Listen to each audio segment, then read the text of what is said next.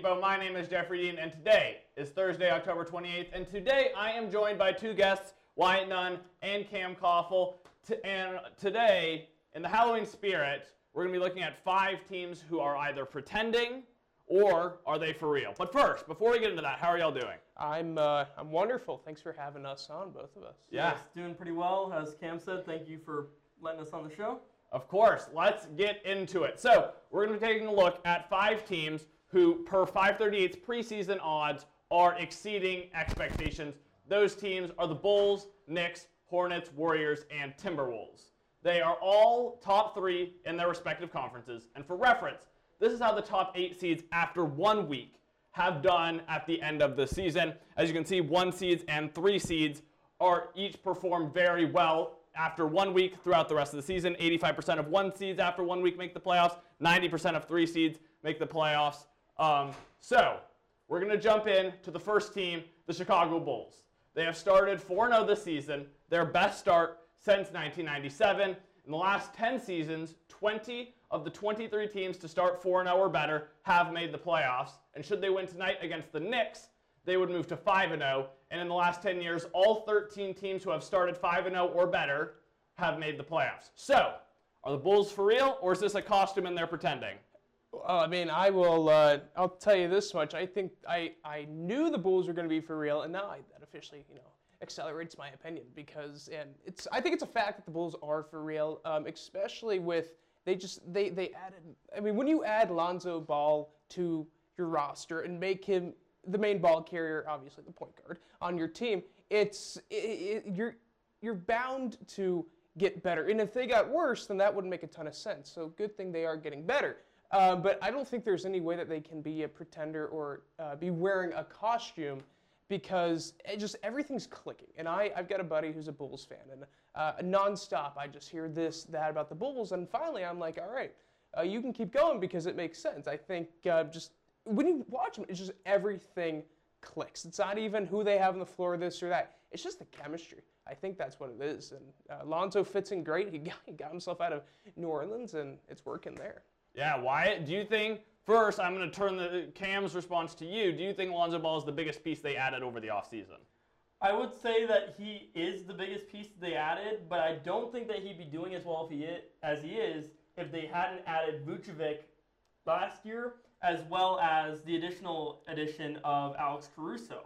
They're all playing very well basketball, and when you put into the mix Zach LaVine, who is on pace to have a record season, they're just looking like a very strong contender. I had them at the sixth, uh, finishing sixth in the East in my preseason rankings. I would keep them around the six, five, four position right now. I definitely think that they are a strong contender. I think that in the East specifically, they do not have as much competition as the West per se, in my opinion, right now. And I definitely think that they have a very real shot at making the playoffs. Yeah. Do you mind if I ask them something? real Go for it. Alex Caruso more important ad than Lonzo Ball? Is that what you just said? No, Okay. I, Lonzo Ball was the most important ad, but without Caruso, I think Caruso benefits to his success. They both benefit one another. Okay. Um, yeah, I mean, yeah, obviously Alex Caruso, um, I think he blossomed with the Lakers. But, I mean, I think Lonzo does just fine on his own. Um, in, the beginning of the season, also something big about Lonzo, like, so last season when I was watching the Pelicans a lot, um, because, I don't know, they're fun, they were a fun team to watch, him and Ingram had early on chemistry. And that stopped about um, quarter of the way in the season. So that could also be something to watch if he just burns out, because he kind of did burn out as far as chemistry wise last season with the Pelicans, and therefore that's why he's in Chicago now. And I said chemistry is a big reason why the Bulls are doing so well right now. That could actually play a factor, but I still think they're contenders. And before we move on, almost forgot DeMar DeRozan. That Thank you. Yes, sorry. I was going to say DeMar DeRozan is the biggest piece they added this year. I think he is the difference maker for this Bulls team. But sounds like we're in consensus about the Bulls being for real. So we're going to move to New York, who haven't made the who made the playoffs last year, but they haven't started this hot, 3 and 1 since back in 2013 back with Carmelo Anthony. So, they're sitting at 3 and 1. They're the number 3 team in the East, and they position themselves well for the season ahead. So, in the last 10 years, they've struggled early, though. As you can see, only one time did they win five, the first five games of the season. Seven times they only won two, and twice they only had one win in the first five games. This year, they already have three. Should they lose tonight against Chicago, based off of the, the math and their previous 10 seasons, that you'd expect them to win about 39 games. If they win tonight and win four of their first five, you'd expect them to win almost 48 games, both of which in, uh, in a weaker East would push position them well for the playoffs to go back back to back years for the first time in a considerable while. Thoughts? I personally think they have a regression of last year. I do not love Thibodeau as a coach. I believe that he did a very well job putting together a team last year. I do not know if he is necessarily the best coach for their fit. In my opinion, they lost their best shooter in Reggie Bullock. Um, bringing in Kemba Walker was not a good move, in my opinion. I think that he is one of the most overrated point guards in the NBA. I think that you're giving minutes to him when you could be pushing it to more younger players, players I think that have more potential, like Quickley. I just think that their time management isn't as great. They now I will say Julius Randle is an amazing player, going to be an All Star again this year. I think that he is the best piece of that team, but I do think that he's the only consistent piece of that team as of right now. And I have them finishing ninth in the East. Cam? I, I disagree with you when, it, when you think they're going to regress. Um, I think they're just going to get better, which is a progression. And uh, especially in the playoffs, I think I think they do make the uh, postseason playoffs, whatever you want to call it. And the biggest key to that is um, I'm going to go back a year to you know the what, 2020 NBA draft. I really liked Obi Toppin out of Dayton, um, and obviously he. I don't think he lived up to expectations last year, just because whether it was how much time he got or just an experience in the league. This year, though, from what I've seen, what I've read, Obi Toppin's looking like a much different player. And then you mentioned Immanuel Quickley. These young players that, sure, is Kemba Walker, taking some time away this or that? Maybe. It's also, what, four games into the season right now. We're not even close to a quarter or an eighth of the way through the season. Check my math, but I think that's correct. So when you give quickly and Toppin less or more minutes, whatever it may be, I think eventually they're just going to find their stride, more so Obi Toppin. I think he's a bunch of fun to watch. And then you got Quickley, who had a great season last year. And then D Rose wants to play like he's Tom Brady until he's like 46. And then you got Julius Randle, who's going to be an All Star, and I don't disagree with you on that one. Julius Randle's quite the player. I will agree with the Derrick Rose take. He is another player on that team that I like what I've seen a lot of. He's looking a lot like he did in the Chicago days, not necessarily to that peak yet, but showing signs of what he did in his time there. Yeah, and we'll get to a, a team later who has a similar complexion, but I think I, I agree with Cam. I think that New York is going to get better. I think they're going to make the playoffs again. I think that they could stay. I mean, they, they made it the four seed last year, so maybe not necessarily get better from a seeding standpoint, but from a performance standpoint, I think that they could win a first round matchup. And I, I think that they have a good complexion of both young players and veterans. Kemba Walker bringing him in, I think he adds a veter- uh, veteran presence in, to the point guard staff and the point guard rotation. And so I think that that is going to help New York maintain their, their performance from last season. And I think that they are definitely for real. Now, moving on down south to the Charlotte Hornets. LaMelo Ball was, was rookie of the year last year. They are off to a 4 and 1 start, their best start since 2017. And as a second year star, Ball is due to bring his team to the playoffs. And the last three years, the third overall teams have have not missed have missed the playoffs the that player's rookie year and then made it the subsequent year. So based and based on the last five years, they, they would need 40 wins to be a top eight team. Good for the most wins that they had since their last playoff appearance in 2015-16. So as you can tell, this is the picks, the, the third overall picks, their, and then their team's seeding and finish by, by, by year. So LaMelo Ball, Hornets finished 10th last year. Will they see an improvement? That's good enough for a play-in spot. But you see RJ Barrett, uh, Knicks were 12th and 12th in his rookie year, and then they moved up to fourth in his sophomore season. Luka Doncic, your your guy went. They, the Mavericks were 14th the year he was drafted, moved up to seventh his following year. All of those teams are making the playoffs. Do you think the Hornets are for real, or do you think that they will eventually peter off and miss the playoffs? You go first. Yeah, I mean, well, right now they got the NBA's leading point getter in LaMelo Ball, which I did not expect on it. He's averaging, I think, like 30.6 or something, just around that. He's beating out the likes of Steph Curry, who I mean, I'm not going to go into debate on Steph Curry, but I think he's one of the better, if not the best player in basketball. But LaMelo's looked great so far this season, and I, I just, I find it difficult to see that. Now, could that drop to like 29 or 28? Maybe, but I find it difficult for just what's going on in Charlotte to just fall apart. Especially, I'm a Magic fan, and I was watching the Magic last night as they blew a massive lead to the Hornets, and it's just, eh, it's a healthy Gordon Hayward.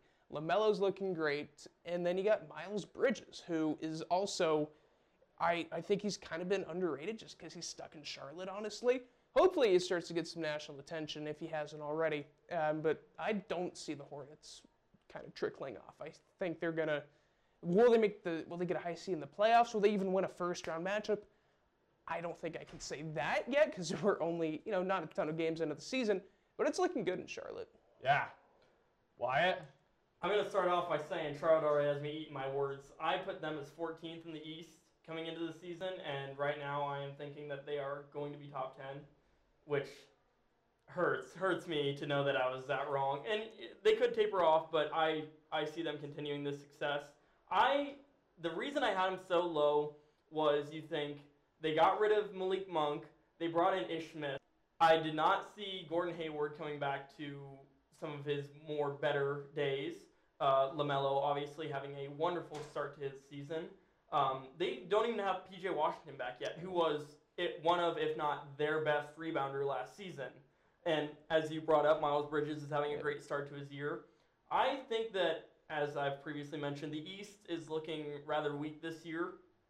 And I think that now, a couple games into the season, showing what they can do, I really believe the Hornets can snag a playoff spot. Yeah, I am a little more iffy on Charlotte as a as a North Carolina native. I have seen them start well, be in position, and then just collapse the last month, month and a half into the season. So I think even you know a four and one start is not necessarily indicative of this of season long success. But I think that they could definitely get another play play in game and then maybe make their way into the playoffs that way. So we're gonna move down to the West. This team is gonna is a little interesting the Golden State Warriors, after dominating much of the mid 2010s, they're back now 4 0, top of the West. Steph Curry is going to get uh, Klay Thompson back alongside him. The, the over this is also they you know they had a couple of early first round draft picks. This is, however, their oldest roster since they since their uh, last two championship wins with Kevin Durant. They're at 29.1 years of age, oldest since 20, 2018 when they had an average age of 28.8 years old. Do you think the Warriors are back to Western Conference supremacy? Yes. Yes, I, I have them finishing fourth in the West. I think that that is a fair ranking. Uh, I mean, Steph looks amazing, and he's always amazing. That's no shock. Uh, Draymond is having one of his better seasons after showing a little bit of regression in the last two years. He's definitely back to the form that he was during those finals runs. Um, I really am anticipating the return of Klay Thompson. I think that he will be a big difference maker in whether or not that they can push it all the way to the finals or not.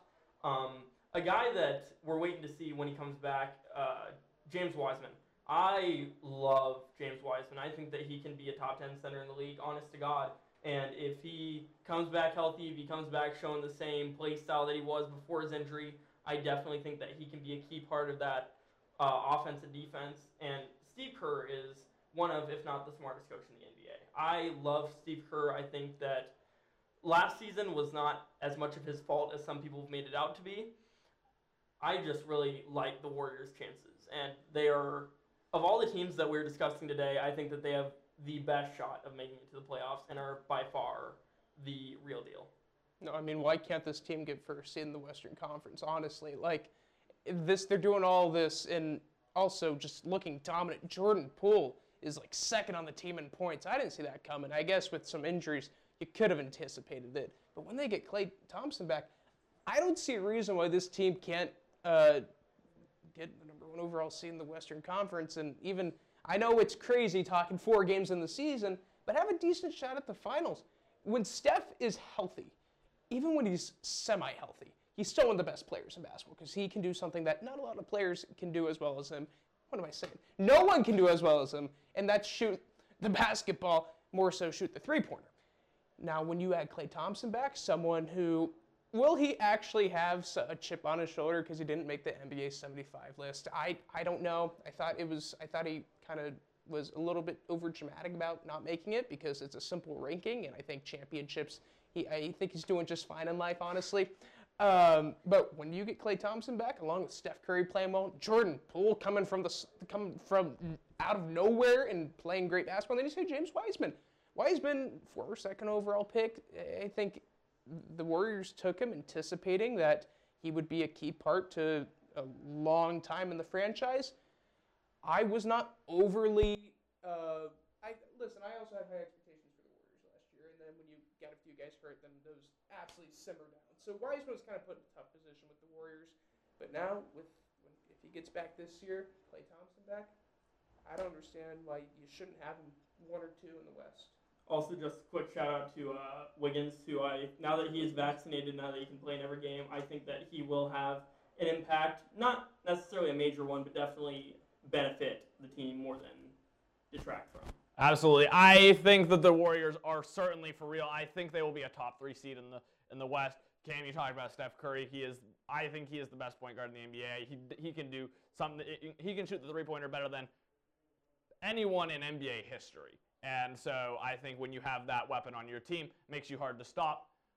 We're going to move now to our last team, a team that has perennially cleaned up the basement in the Western Conference, finishing fourth or fifth in the Northwest Division 15 of the last 16 years, with only one playoff appearance in their lone winning season over that time span.